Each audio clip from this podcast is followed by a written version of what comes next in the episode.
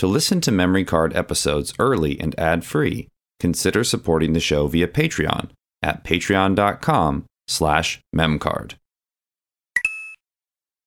Hey everybody, before we get going on this episode, we wanted to make a quick note about it. So our original plan was to have this episode come out last season and kind of time it around with the release of Reboot Camp for the Nintendo Switch to kind of celebrate the franchise. As most people know, the game was delayed due to Russia's invasion of Ukraine and the attacks and the war that followed. Obviously, here at Memory Card, we do not condone Russia's actions and we hope for a peaceful resolution as the war is still going on at the time of this recording. The Advanced Wars series was obviously inspired by aspects of real war as well as other war related video games. But please know that we do not take the current situation or any real world wars lightly. With that in mind, I hope you guys find this episode interesting. Hey there, video game fans. I'm Ben Bertoli. And I'm Push Dustin. And this is Memory Card. I, I feel like this episode has been a long time coming, but today we're going to be talking about one of my favorite, lesser known Nintendo series, and that is the Advance War series. But before we begin, I want to ask you what's an obscure or kind of irrelevant series from Nintendo that you would like to see revived? Hmm. That's a good question. And I feel like there's a shocking amount of series out there mm-hmm. that Nintendo has kind of left by the wayside over the years. Yeah. I would actually have to say uh, Panel de Pon, which is uh, a puzzle game where you like there's different fairies. Uh, when it came to North America, it was uh, rebranded with Yoshi and, and Mario characters. But I would I'd like to see them give that another shot. And in fact, I believe we're going to have a written history of Panel de Pon uh, coming up on our website. So not from me, but from a, a guest writer. Do you have any uh, connection to that game? Have you played it? I believe it's on the Switch Online. Yes, I, I have tried it out, and um, I, I do see the appeal of it. It's it's kind of like a match color puzzle game, but it has like the the, the story of the, the fairies and everything, which is really interesting. It's not really like relevant. I mean, I guess it is, but you know. Yeah, it's kind of like background information. Yeah, a new person. Let's battle. It's it's puzzle time. So that was called Tetris Attack when it came mm-hmm. uh, to North America. For anybody out there who wants to give it a go, is there a, another series that you would uh, want to reboot push outside of the Advance Wars? Which uh, obviously you know you got one of your wishes. Yeah, I, w- I was so soaked when Nintendo announced that, and um, if everything goes according to plan and Nintendo doesn't delay uh, reboot camp again, then this episode should kind of come out hopefully with the the game. But um, the other series that I want Nintendo to revive is, of course, Wario Land. Oh, okay. I feel like Wario Land just never got its uh, own spot. Yeah, it had and it had some good entries. You know what I mean? Like it was. It had some really solid entries. Yeah, one of the best series on the Game Boy, Game Boy Color. Uh, we had what one entry on the Game Boy Advance. Yeah, Wario Land Four. So yeah, it's due. It's due to come back. Uh, well, what about like Wario Land Shake It? Do, do you consider that part of the series? I do consider that part of the series. Now I would say that that was the last entry, right? Well, here's hoping. I mean, that's another episode for another day. That's right. but hey, if they can bring Famicom Detective Club back from the dead and mm-hmm. also to North America, any anything's possible. With that, let's begin.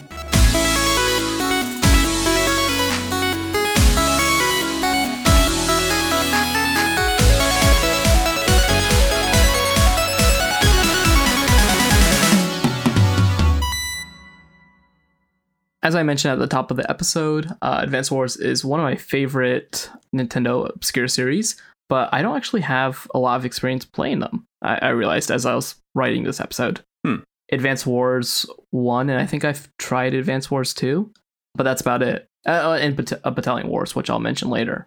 Now, did you just play the heck out of one of them?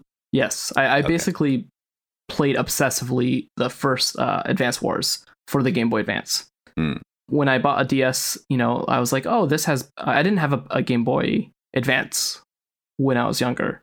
So when I got a DS, I was like, oh, I can finally go and play some Game Boy Advance games. And the first game I got was Advance Wars. Mm. And that basically never left that slot of my DS. it just stayed there the entire like I don't know five eight years that I played my DS. Now, was this the original big bulky DS or was it the DS Lite? The big bulky DS. Big bulky boy. Yeah, but um, one thing I didn't realize for a long time it, until you know I got really into Smash Bros. was that Advance Wars didn't start off with Game Boy Advance. hmm There's actually like a long history of that series, and it's kind of wrong to call it the Advance Wars series. It's more accurate to call it the Wars series. In Japan, that's how it's known, and it has a over 30 year history. Wow. Uh, the, fir- the first game was actually published in 1988 for the Famicom. The year I was born. Yeah, and the year that I was born as well. Whoa. So we are we are all the same age. We're war babies now. That's right. before the wall fell, or you know, before Advance Wars started. the two important moments in history.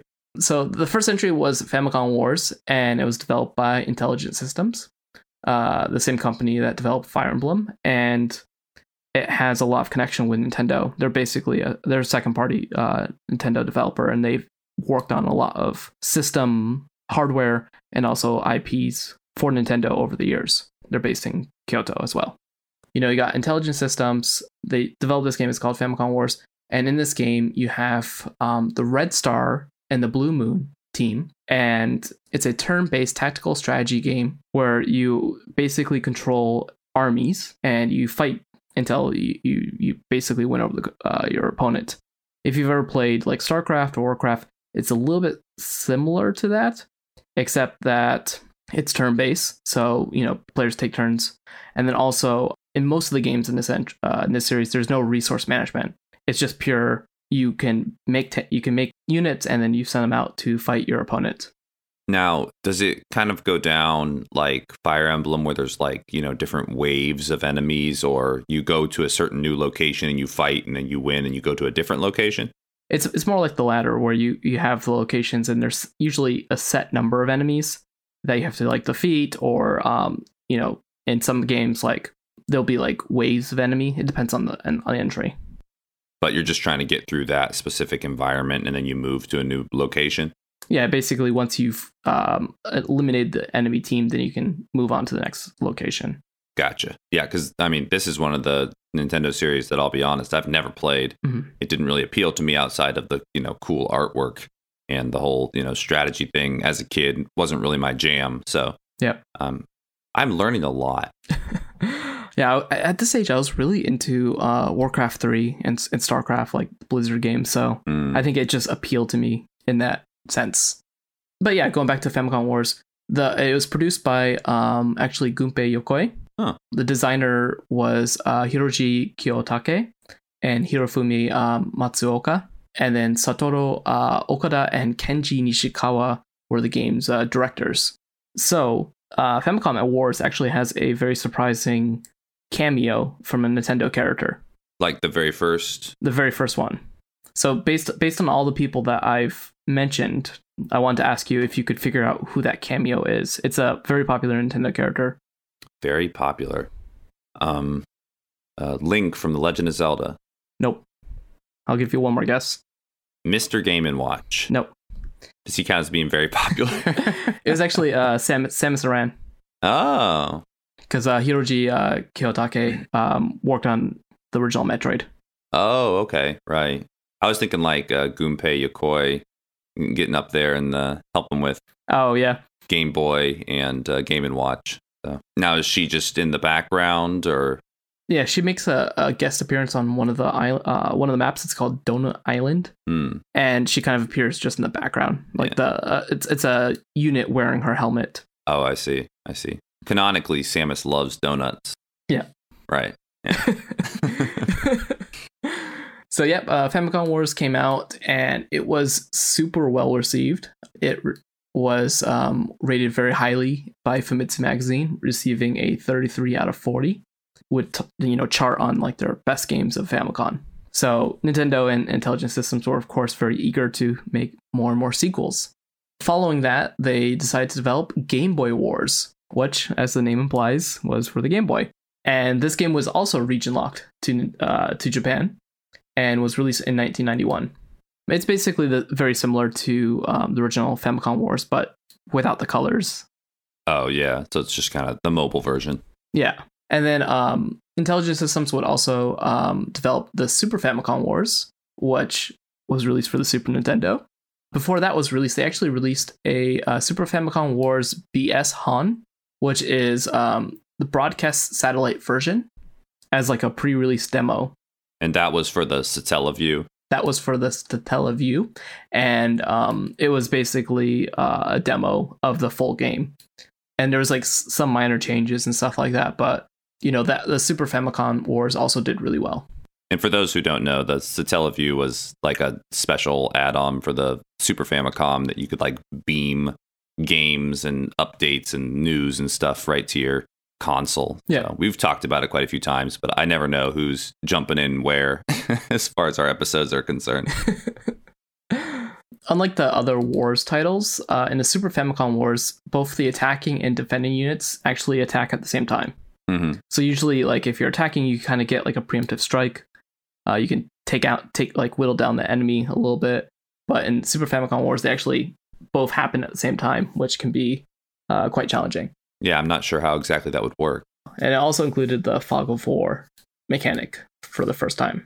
After that, um, another company actually jumped in and started helping out with the Wars franchise, and that was Hudson Soft. Oh, yes. Makers of Mario Party and other things, I'm sure. Yep.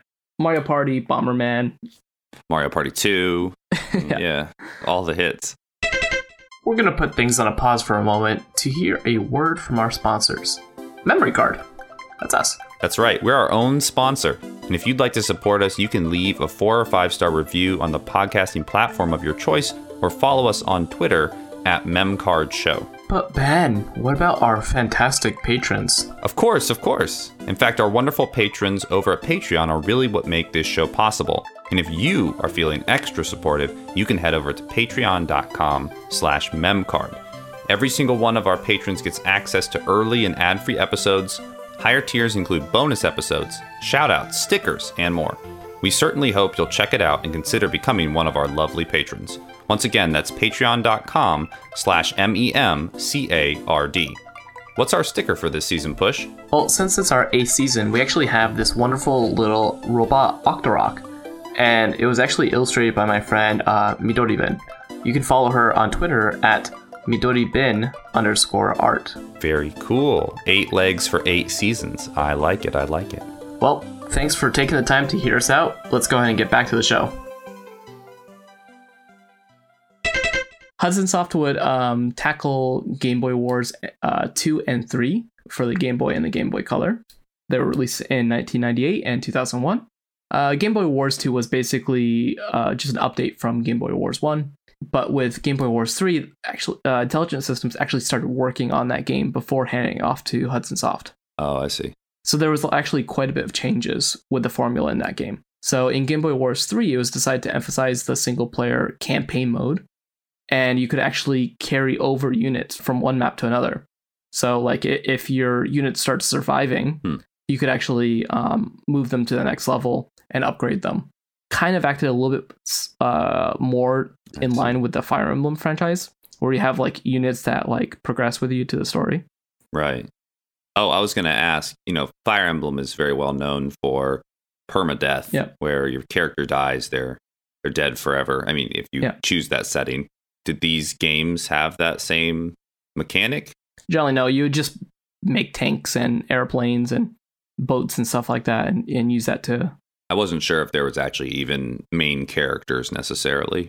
there would be So. some main characters later on in the in the franchise but at this point there's basically like you're just the leader of this army Right. and go get him tiger yeah Go get them.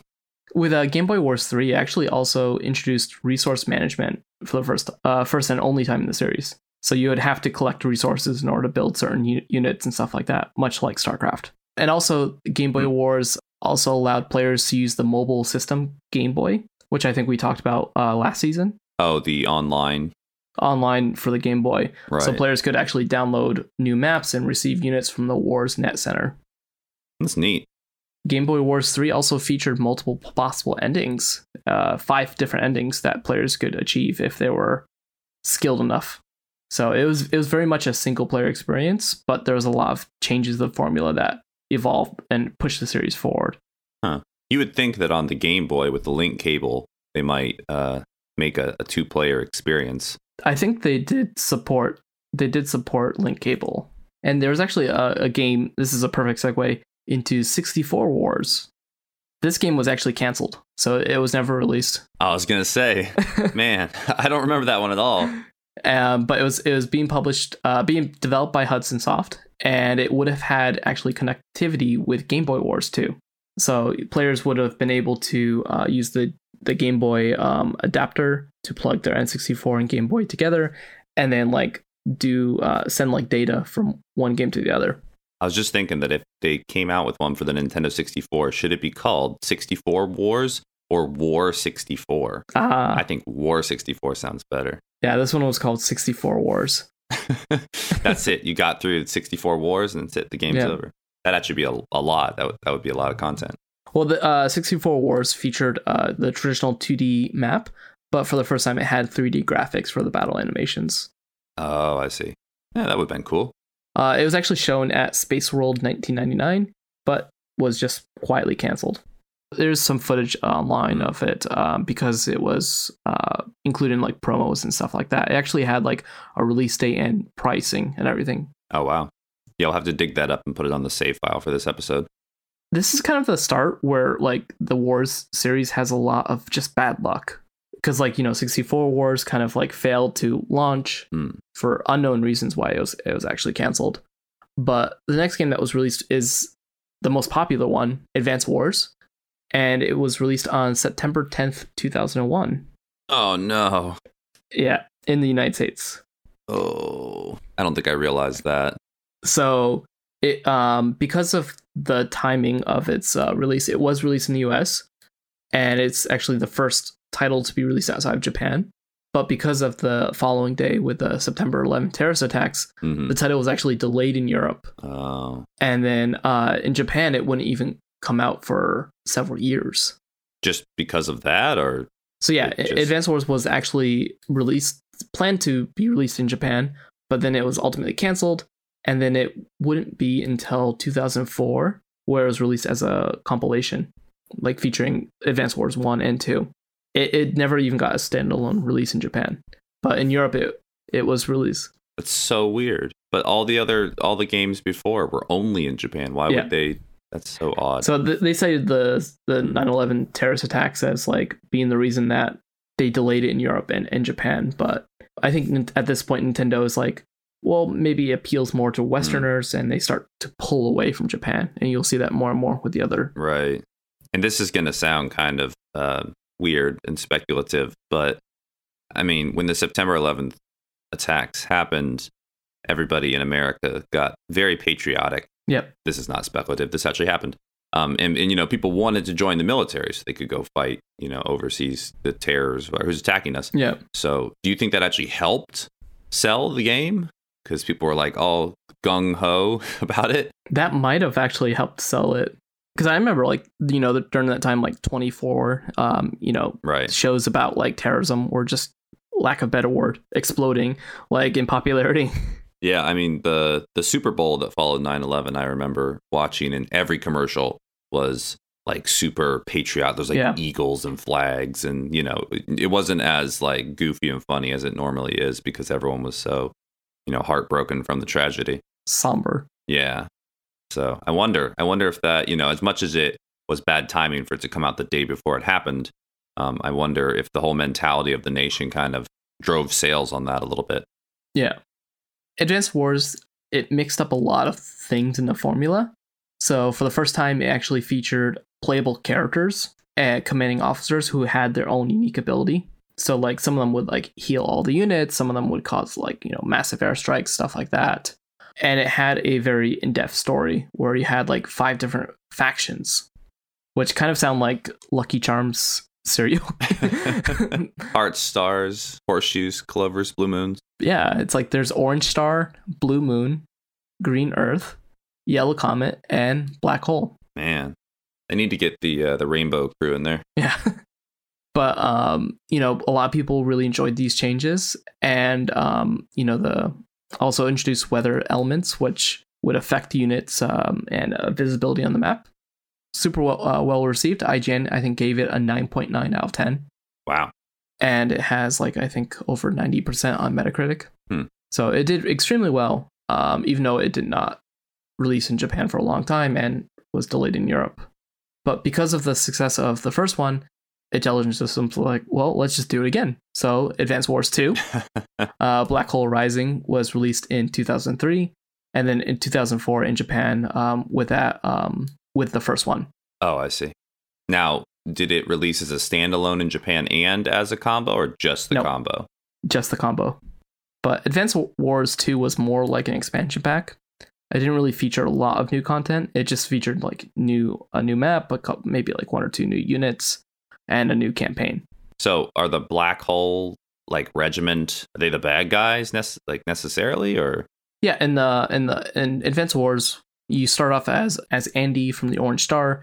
You are attacked by a blue moon, and eventually, like you know, Green Earth and Yellow Comet. They you know they're all attacking each other, and then it's revealed that it was actually a conspiracy from Black Hole to get everyone to attack each other, and then that way they can just wipe everyone out and take over the world. oh, so then do you team up with the other armies? Exactly. You team. You basically in the end you team up with the other ones and try to fight against the the Black Hole invasion. So you don't get a pick which army you are. in um if you do the non-campaign hmm uh once once you've un- unlocked those uh characters the command officers then you can use them in in uh, free mode Oh, where you can basically pick any command officer and uh use them I gotcha. and then in 2005 uh advance wars was actually moved to the ds this time it was called advance wars dual strike this is like the first time that they stuck with the previous generation's name Yeah, because it wouldn't really make sense. I guess they could call it DS Wars, but the name recognition is kind of important, they have ds with the dual strike i guess but right? you know, despite being on a more popular system like the DS, you know, sold like crazy, uh, Dual Strike actually failed to sell. Hmm The new gimmick for this one was the ability to have two fronts of war and have like two different command officers, but that just wasn't enough to catch people's attention. As a response to the kind of the failure of Dual Strike kind of taking off, Intelligent Systems and Nintendo they decided to just fully embrace the Western market, and they changed the next entry into kind of like a gritty, hyper realistic one. And that was called Advance Wars Days of Ruin. In this game, uh, there is a, it's like basically a post apocalyptic war. Oh, Uh, most of humanity, like 99% or something like that, has been wiped out by meteors. And Days of Ruin was not released in Japan commercially. was Dual Strike released in Japan? Yes, Dual Strike was Okay. released in Japan. So Days of Ruin was not released in Japan commercially, but was, instead was only available as a Club Nintendo Platinum Award for the DS, uh, for the 3DS, Wow, as like a download. quite the reward. Yeah, but it's it's uh, very unfortunate that the game never got to actually try to sell in Japan at all. Uh, in this one, um, there's also different factions, um, and it's very uh, very gritty and everything like that. But um, even that one kind of failed to sell in the West, and so they decided to spin it off, spin off the franchise, and focus on a third-person shooter with some tactical elements. And so um, Nintendo worked with Kuju Entertainment and developed uh, Battalion Wars for the GameCube in 2005. I remember seeing that one and thinking like, oh, it seems kind of fun, like because they're little little mini soldiers. Yeah, yeah, yeah. But I've never played it. I did have it as a kid. So I had this one in Advance Wars. But yeah, Battalion Wars was originally called Advance Wars Under Fire, but they decided to um, kind of change the name to show players that, you know, that, that there's a lot of differences in this, you know, not to get people's hopes up or anything like that. But yeah, in, the, in this game, um, basically you are, um, you know, you can take control of any unit, and you go around and you try to take it, take over the headquarters and stuff like that. Is it kind of like those warrior games, like you know, Hyrule Warriors, Samurai Warriors, where you run around a map and try and take different strongholds, Um, or is it a little different? it's a little different. okay, Yeah, like you're you're still fighting other units and stuff like that, but it's it's not as intense as like uh, Hyrule Warriors or right. There's the- not a thousand moblins trying to attack you at once. Mhm. And then uh, Battalion Wars was followed up by Battalion Wars 2, and this was actually released for the Nintendo Wii.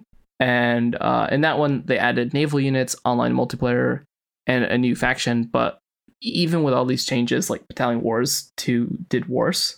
Um, it just did not sell at all, even though it was on the Wii, which is like one of the you know most successful home consoles of all time. So because of the the trouble sales for the series, the Wars franchise was put on ice for a long, long time.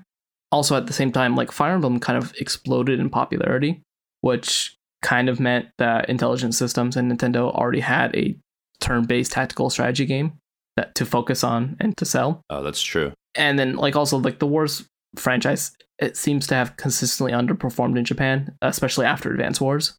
And actually, um, with a reboot camp for the Nintendo Switch, there's actually no planned Japanese release for that game. Really? Yeah, it's it's not listed on the Japanese eShop. Um, if you look at the languages supported for the the eShop page, Japanese is not listed. Just release it digitally. I'm I'm sure they could translate it. Yeah, But- of course they could. But Yeah, like they already have like you know English, German, French. You know, I'm sure they have hmm the major languages. But yep, for some reason, Reboot Camp is um once again gonna miss the Japanese market. huh? Well, it's like uh, you know what was it? Xenoblade or whatever back in the day. Yeah. They did that big campaign to get it to come to North America. hmm That's what Japan's gonna do. So uh, we are recording this episode in like January, so things might have changed by the time this episode is airs and uh, the game comes out. But as of right now, Reboot Camp is uh, Western only. So hopefully, um, you know, that the game does well, and the series can f- kind of find its footing, and um, you know, be revived in the future. Yeah, I mean, it would just be nice if it could get like a decent amount of sales and maybe some hype because I mean, Fire Emblem wasn't super popular from the start. Yep. those characters kind of came over via Super Smash Brothers Melee. Yep. and then it was like, oh, hey, look, we're gonna put them in some games, and it just built and built, and now it's got this huge following. Yeah, the tanks, um, like the tanks from Advance Wars, they did make a appearance in Brawl, but then they, they were removed from future Smash games. Yeah, they were an assist trophy, right? Yeah, they're an assist trophy. Yeah, I love that one. They also made an appearance. Um, the soldiers from Famicom Wars they made an appearance in uh, Captain Rainbow. Oh, okay. Which we'll talk about briefly on the our last episode of the season. Yeah, so they're um they have made appearances here and there, but it's uh, very limited compared to other Nintendo franchises. Definitely like one of the more underappreciated ones, I think. Well, here's hoping we get more Advanced Wars and that the newest one, which should be out here pretty soon, is really solid.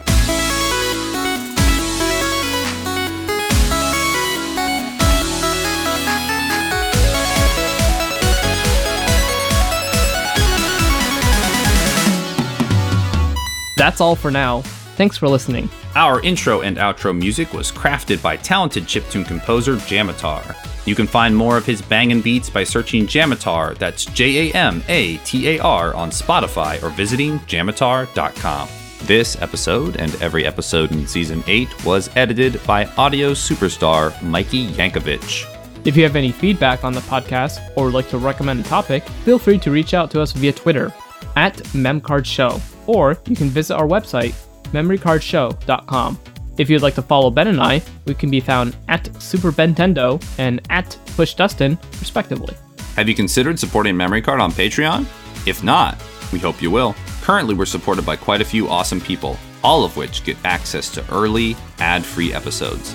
These people include Jackson Bertoli, Courtney Cotton, Taylor Bias, Cody Sam, Michael Strickland, Jorge Bajija, Manuel Vitella, Shala, Sandra L., Nick Callis, Jaehoon Jeong, Sean Marafini, and Joseph Bayer. All of our Patreon info can be found on the support section of our website or on patreon.com slash memcard.